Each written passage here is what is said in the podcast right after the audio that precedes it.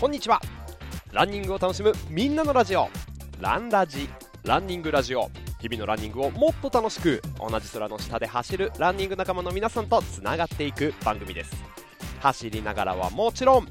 ォーキングしながら家事をしながらちょっとお出かけの移動中にぜひお付き合いください。今日もナイスラン!お届けするのは走る MC 岡田匠です。2022年もよろしくお願いします。ランニングやロードバイクといったスポーツのイベントで普段 MC をしたり東京都品川区の FM 品川というラジオ局でパーソナリティをしております私岡田匠がお届けしているポッドキャストがランラジでございます。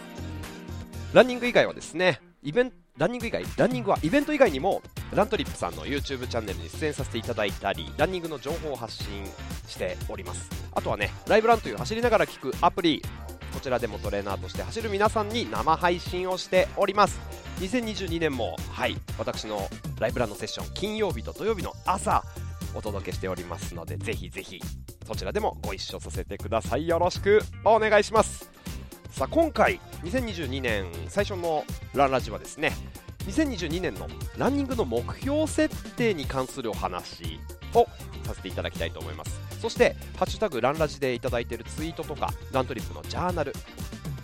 あとですねこちらラントリップのジャーナルは一緒に走ろう2022っていうねハッシュタグも、え今ピックアップされているのでこちらも見ていければと思っております。さあ年が明けまして早速というかねニュースなんですけど2022年このランラジが、まあ、ちょっとテスト的な感じではあるんですけどもラントリップジャーナルにスポンサードいただくことになりました。いやいや。ポッドキャストに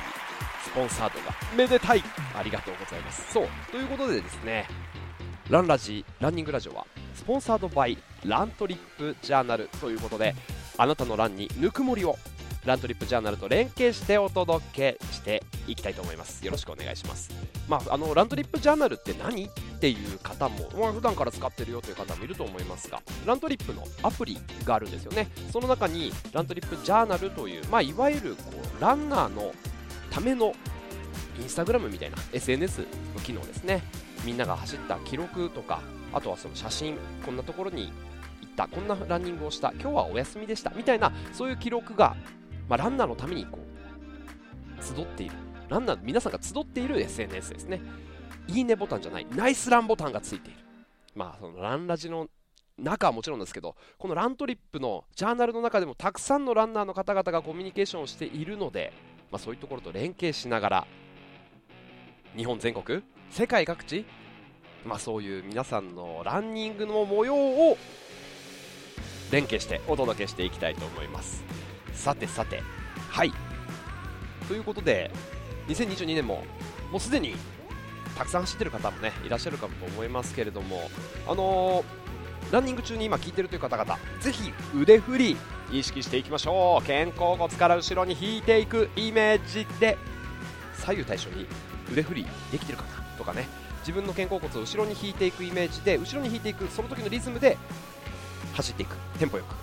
リズム意識していきましょう。年始もねニューイヤー駅伝そして2日3日と箱根駅伝ご覧になりましたか？青山学院大学をはじめねもうやっぱりあのトップランナーの走りって刺激もらえますよね。美しいダイナミックな走り。かっこいいな。であの走りを見て刺激を受けて走りに行った時になんか自分の鏡に映るとかねあのどっかの建物の窓とかに映ってるランニングを自分のフォームを見るとなんかちっちゃいんだよな動きがあってね。思ったりしますけど、まあ、あのそういうトップの選手の動きを見てみて、まあ、テレビで見たらその動きをちょっと真似してみる。YouTube で見てみる。ちょっと腕をその場で振ってみるとかね。そう。ダイナミックな動きをちょっと意識していく。刺激を入れていきましょう。さあ僕自身もですね1月9日日曜日に東京都の荒川の河川敷を走るハイテクハーフそうハーフマラソンの、ね、大会に高校大学の同級生と一緒に出てきたんですけどまあたくさんのねお知り合いの方々久しぶりにお会いする方も含めてお会いできてよかったです、まあ、約6000人が参加する大会で荒川の河川敷東京の赤羽っていう、ね、駅の近くからちょっと歩いて、まあ、15分ぐらいかな赤羽からのところから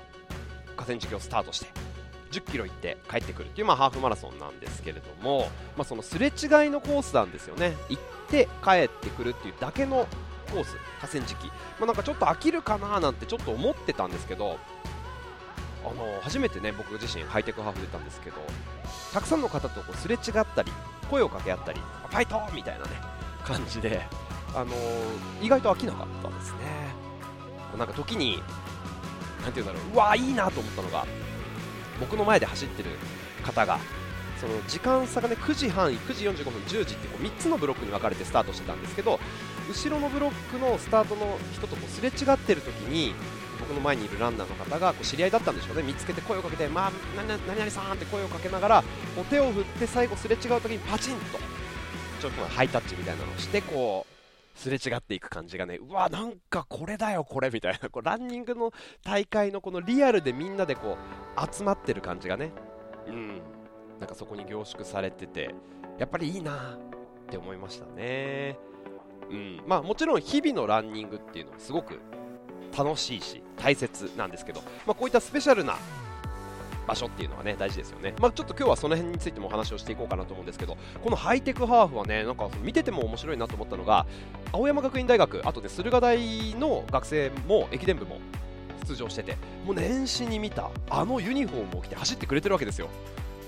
トップの選手がねまた1時間くらいでこうハーフを走り終えちゃう方々なんですけど1時間ちょっととかで。いやその走りをね間近ですれ違いながら見ることができるっていうのはすごいいい大会でしたね。さあここから本題。2022年ランニングの目標設定についてお話をしていきたいと思います。さあどうでしょうか？2022年の目標決まったという方右手を上げてください。うん。ビシッと高く上げられる方もいればいやなんとなくってちょっとね あの遠慮がちに上げる方もいやまだ決まってないんだよねって思ってる方もいろいろいるかと思うんですよいろんな方がね。どうでしょうか？お仕事家庭のこと習い事。資格を取りたい。ここに行きたいんだよね今年は。今年は5キロ痩せたいんです。毎年言ってるけど今年こそ。みたいな。いろいろあると思うんです。まあ、そういった中でランニングでも目標を作ろうっていうのがねなんか個人的なメッセージというかおすすめだなと思っていて、まあ、もちろん皆さんもね作ってる方すでにいると思うんです。月間走行距離。毎月ねこれぐらいの距離を走ろうとかマラソンでのタイムそれこそサブ4したいとか完走したいとかいろいろあると思います。今フルマラソンまでしか走ったことないからウルトラマラソンに出てみたいとか大会出たことないから今年は1 0キロの大会に出てみたいな、まあ、そういった目標。いいと思うんですよね。そう。どんな目標を作るのがいいのかなっていう中で個人的に思うのは特に大会での目標を作る。これがね大事。いいなと思います、まあ、成長感とか達成感を感じやすいのでやっぱりねこの大会での目標を作っていくっていうのを1個やってみてはいかがでしょうかということなんですけどまあ少しね何？年明けてまたちょっと逆風が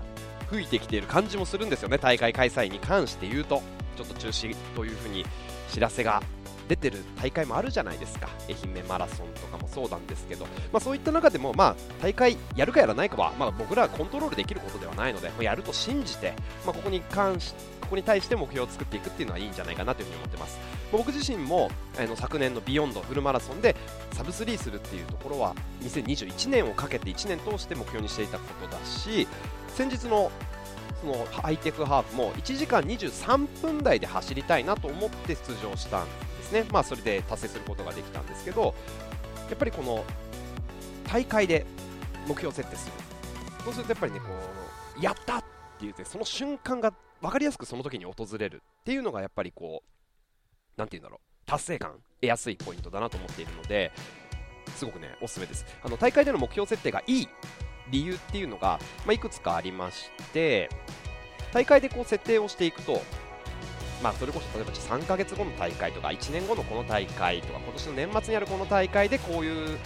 記録を出したい完走したいっていう目標があると、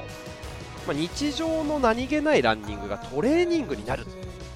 というねちょっと変化が起きる。なんか無目的に走る無意識に走るっていう日常からちょっと意識的なトレーニングになったりするっていうのがねやっぱり変化かなというふに思います。まあもちろんなんとなく今日もう気分で気持ちいいからこれくらいのペースで走った。うん最高。それでいいと思うんですよランニングって。もちろんね日々を楽しむことも大事だと思うんですけど、まあ、そんな日常の中でも例えば週末だけ今日は5キロちょっといつもより速いペースでフルマラソンを4時間サブ4するために走ってみたみたいなちょっと意識的なトレーニングが加わるっていうことがねすごくいいことだなというふに思うので、まあ、この無意識から意識的に変わるトレーニングに変わっていくよねっていうのがまず大会で目標設定するいい理由ね。はい。あとやっぱりね思うのが本番ってすごくいいなと思うんですよ。大人になるとこの本番って少ないじゃないですか。まあ、仕事でプレゼンするとかもちろんあるかもしれないですけど子供の時みたいに試合が部活の試合があるとか何て言うんだろう発表会があるとかってなかなかないと思うんですよね、まあ、そういった中でこのレース本番っていうものを作ると日々のランニングウォーキング運動している自分の生活の何ていうか成果を発表する場所成果を試す場所、まあ、誰かに見せるわけじゃないですけどね自分自身の中でそこに向けて頑張るっていうゴールがあるっていうのが本番があるっていうのがねすごくやっぱり日常と非日常ピリッとこうスイッチが入るのでいいなって思うんですよね。メリハリがつくってことですよね。そう。でやっぱりあのその中で大事だなと思うというかそのランニングの醍醐味の一つでもあるんですけどその目標に向かって成長していく過程で達成感を感じることができるちっちゃい達成感。もちろんその大会で目標を設定する完走したいサブ4するとかいろんな目標を達成するっていう大きな目標がありますよね。でもそこに向けてステップを踏んでいく。そう達成感を感じながらちっちゃいステップをね感じながらん？ちっちゃいステップをこう繰り返していくっていうことが僕的にはすごく大事。それで成長感を感じることができると思っていてその目標を立てる、まあ、サブ4したいとか完走したいって大きな目標を立てることも大事なんですけどそこからなていうか傾斜をつけて階段を上っていくように段階的に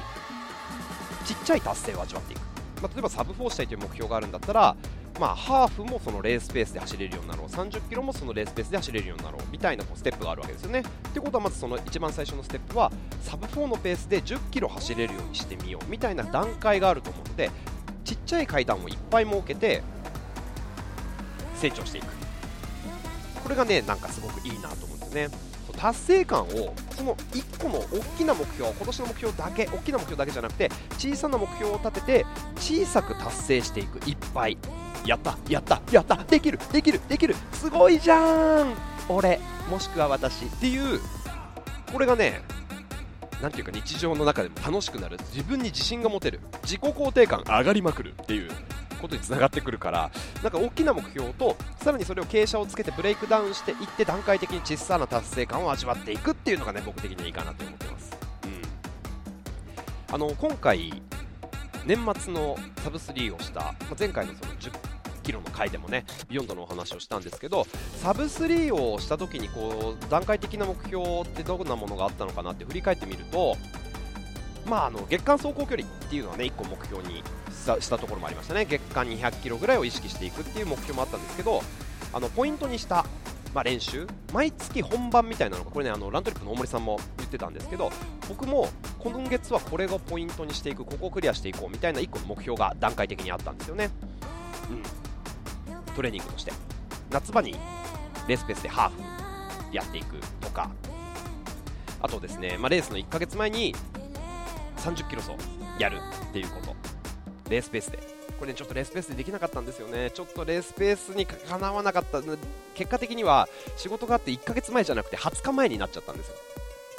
にレースの20日前に30キロ走1人でやって4分15で行きたかったんだけど全然ダメで 4分20ちょっとぐらいのねこぼれちゃったんですけど1人でやった30キロそもすごいやってよかったなと思いますしあとは5キロのペース走かける3っていうのを これあのライブランでもねご一緒してる元実業団の友弘さんという方にちょっと引っ張ってもらってえっとね4分15、まあ、つまりレースペース4分15っていうので5キロをやった後に休憩して4分で5キロ。その後3分45で5キロっていう5キロ5キロ5キロっていうトレーニングとかやったんですけどまあきつかったんですよ。なんかもうちょっと嫌だなって今日の練習したくないなって思うような練習もだったんですけど、まあ、今思えばねこういうこともやってよかったなと思いますし自分の中でそういうサブ3っていう大きな目標に対してアプローチしていく段階的な目標を達成あの設定したことによってそれをやれたやったそれをやれたやったっていうのが積み重なって自信になっていったっていうのはもう確かなことなので大会の大きな目標を決めていくと段階的な目標が決まっていきますよね。それに傾斜をつけていく、まあ、その段階的な目標は今月はじゃあそうか2週間後に20キロややるんだ俺ってなったらまたちょっと日常もちょっと変わるんですよね。なんかちょっと揚げ物減らしたりするじゃないですか。ね、なんか、まあ、そういう風に、あのー、変わっていく。日常にね変化が出てくるっていうのがすごい大会に目標を置くっていうことが大事だと思うので、まあ、今年の目標決めたら、まあ、そこから分解して小さな目標今月はこれとか今週はこれみたいなちっちゃいものでいいんですよね。それを達成していくっていうのがねいいなと思います、まあ、達成できる。できる体質にしていくっていう。そう。ちっちゃい達成がないと大きな達成ないですからね。ということで どうでしょうかね。実際達成を少しずつ繰り返していって大きな目標に向かっていく。だからこそ2022年もまあこういう大会に出るとかでもいいと思うんですけどね。なんかそういうものを設けていく。いかがでしょうか。なんかあの目標とかもね、ハッシュタグランラジオつけて投稿いただいている方もいたので、年始らしく、はい、ぜひそういうのもあの投稿見てますので、ハッシュタグランラジオつけたツイートとか、あとはラントリップのジャーナル、お待ちしております。まああのー、そういう強度が高い練習とかね、辛い練習とかあると思うんですけど、あくまでもやっぱランニングって楽しさが大事なんで、楽しくね、無理なくね、あまり高いハードル上げすぎるとちょっと辛くなっちゃうんで、ニコニコ笑って走れる目標にしていきましょうっていうそこも大事だなと楽しみながらいきましょう。さああとはねそうラントリップのオンライン、まあ、要はジャーナルでつながったりとかライブランとかもそうなんですけどもう本当1人でしか走れないんだよっていう方はそういうオンラインのものねデジタルをうまく使いながら誰かとつながってはい練習に励んでいきましょうというお話でございました。皆さんの目標2022年のね目標とかも教えてください。さあスタートから17分が経過でございます。この後は皆さんから頂いているツイートそしてジャーナルを紹介していきます。日々のランニングをもっと楽しく。ランニングラジオ。ランラジ。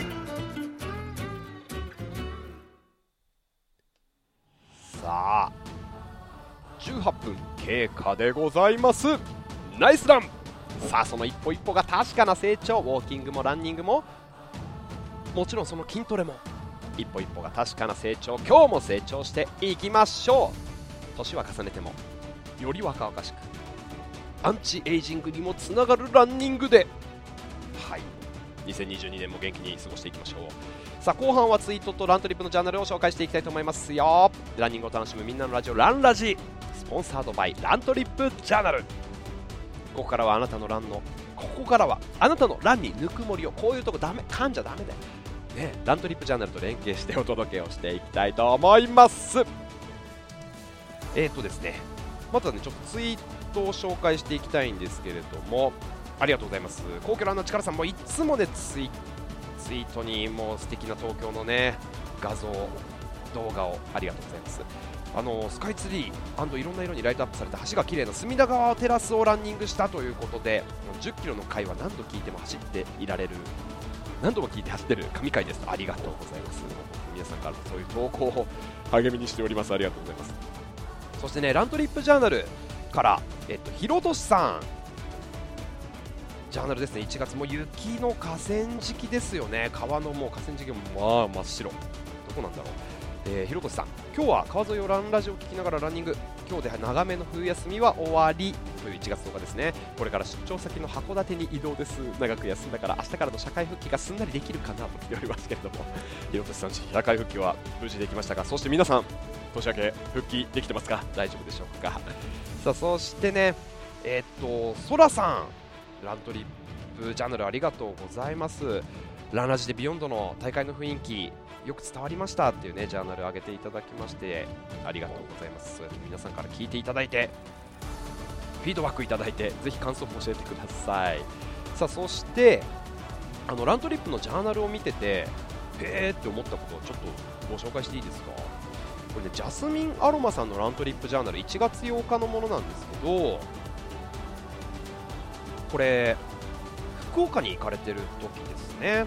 昨年の夏から温めた企画が実現したということで2泊3日で福岡へラントリップしてきましたというご投稿なんです。福岡ランナーの村雨部長はっちゃんゆきんこさんに案内してもらい博多観光ラン12キロを満喫という風に来ててえっと、ランをした後、かき小屋でビールと牡蠣を食べて、えっと、はっちゃんのご実家、東湯でさっぱりみたいな、お風呂入って、素敵なお土産ももらって熱い熱いおもてなししていただき贅沢な一日で出会いに感謝です。ということでだからこれラントリップのジャーナルの中で出会った方々に会いに行ったってことなのかな？これがねすごいですよ、ま、何かってこのラントリップのジャーナルの中でランナー同士がつながってその磁場に何て言うんだ？コミュニティができてるようなんですよね。これねえーと、ユーザーのそのコミュニティがある都道府県というのをちょっとねランドリップさんに確認したところですね、え東京、神奈川、埼玉、栃木、大阪、神戸、福岡、北海道、愛知、長野、福島、福井、山口、青森、そしてこの新潟にもなんかあのユーザーのコミュニティができてるみたいな感じでね。新潟はなんかすごく最近出来上がったみたいなことらしいのであのー、まあつながってそのラントリップジャーナル要はラントリップジャーナルジャーナリストですよね。ジャーナリストに会いに行くっていうラントリップを実現している方もいればあのジャーナリストがその地域に集ってるという皆さんでグループでね走ったりしてる定期的に会ってるっていうのもあのできてるみたいなのでオンラインジャーナルの中だけじゃなくってこれがリアルのランニング仲間にもつながってる。いいですよね。本当ねなんかこうやってつながっていける皆さんが前向いていけるカルチャー。最高です、まあ、ランニングってこうやって体を動かすこと自体がやっぱり前向きになるじゃないですか。だからなんかすごくそれがいいですよね。さらにつながって前向きになっていくっていうね。素晴らしいです。ありがとうございます。さあそしてえー、っと一緒に走ろう2022もねこれあの年始のキャンペーンでいろんなランナーの方からこのハッシュタグをつけてご投稿いただいている今年も一緒に走っていきましょうというねラントリップのキャンペーンだったんですけどいろんな方がねジャーナルをこのハッシュタグをつけてご投稿いただいておりました。もうこの投稿も本当に皆さんぜひぜひ見てみてください。ハッシュタグ一緒に走ろう2022でございます。えー、っとですねちょっとなんか紹介しようかな。もうたくさんねつけていただいている方がいらっしゃいますけどこうちゃん。あとは？あ、ちょっと待ってください。一緒に走ろう。2022これハッシュタグチェック。もういろんな方がねご投稿いただいております。ありがとうございます。あ。これえー、っとですね。ナイスランが励みになるさん、いいですね、まさにすごい名前ですけれども、初日の出や鳥居の投稿がたくさんあったのでやってみたくなってというね、初日の出ではなく、今日の夕日ですが綺麗でしたという投稿、1月4日ですね。えー、ナイスランが50個以上前回の投稿でいただけたから次の目標はナイスラン100個かなみたいなねこういうナイスランを励みになるまさに、まあ、皆さんからのこういうフィードバックというかナイスランが行き交う2022年ねラントリップジャーナルにしていきましょう。皆さんでねつながっていきましょう。あのー、ラントリップの動画にも上がってるんですけど、ちょっとね、今後やっていきたいなと思っているのが、その習慣化のコツ、まあ、ランニング始めて、今年こそ大会に出るぞとか、今年はランニング継続していこうっていう方がいると思うんですけど、ランニングを習慣化するコツね、ラントリップの YouTube チャンネルで動画にもなってるんですけど、それもぜひ見ていただきたいんですが、皆さんがなんか習慣化する上でね、良かったこととか、ぜひあったら、ハッシュタグランラジをつけて、ラントリップのジャーナル、投稿してください。ちょっとまたその辺も拝見して、このランラジで紹介をしていきたいと思います。さあということで引き続き皆さんからの番組ランラジへのご参加お待ちしております。そうご参加してほしいんです。よろしくお願いします。あのー、ツイッターハッシュタグランラジをつけてツイートしていただいても OK ですしラントリップのジャーナルはい。アプリまだダウンロードしてないという方ぜひダウンロードしてください。使ってください。ランナーのための SNS ラントリップチャンネル。ハッシュタグランラジこちらもつけてご投稿をお願いします。番組へのご参加お待ちしております。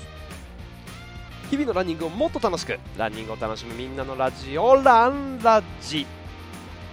あなたのランにぬくもりをラントリップジャーナルのスポンサードでお届けいたしました。今回もお聞きいただきありがとうございました。同じ空の下。それぞれのいろんな場所で走る皆さんとどんどんつながっていきたいと思いますのでまた聞いてください。2022年もよろしくお願いします。今日もナイスラン!お届けしたのは岡田匠でした。それではまた次の放送でお会いしましょう。バイバイ。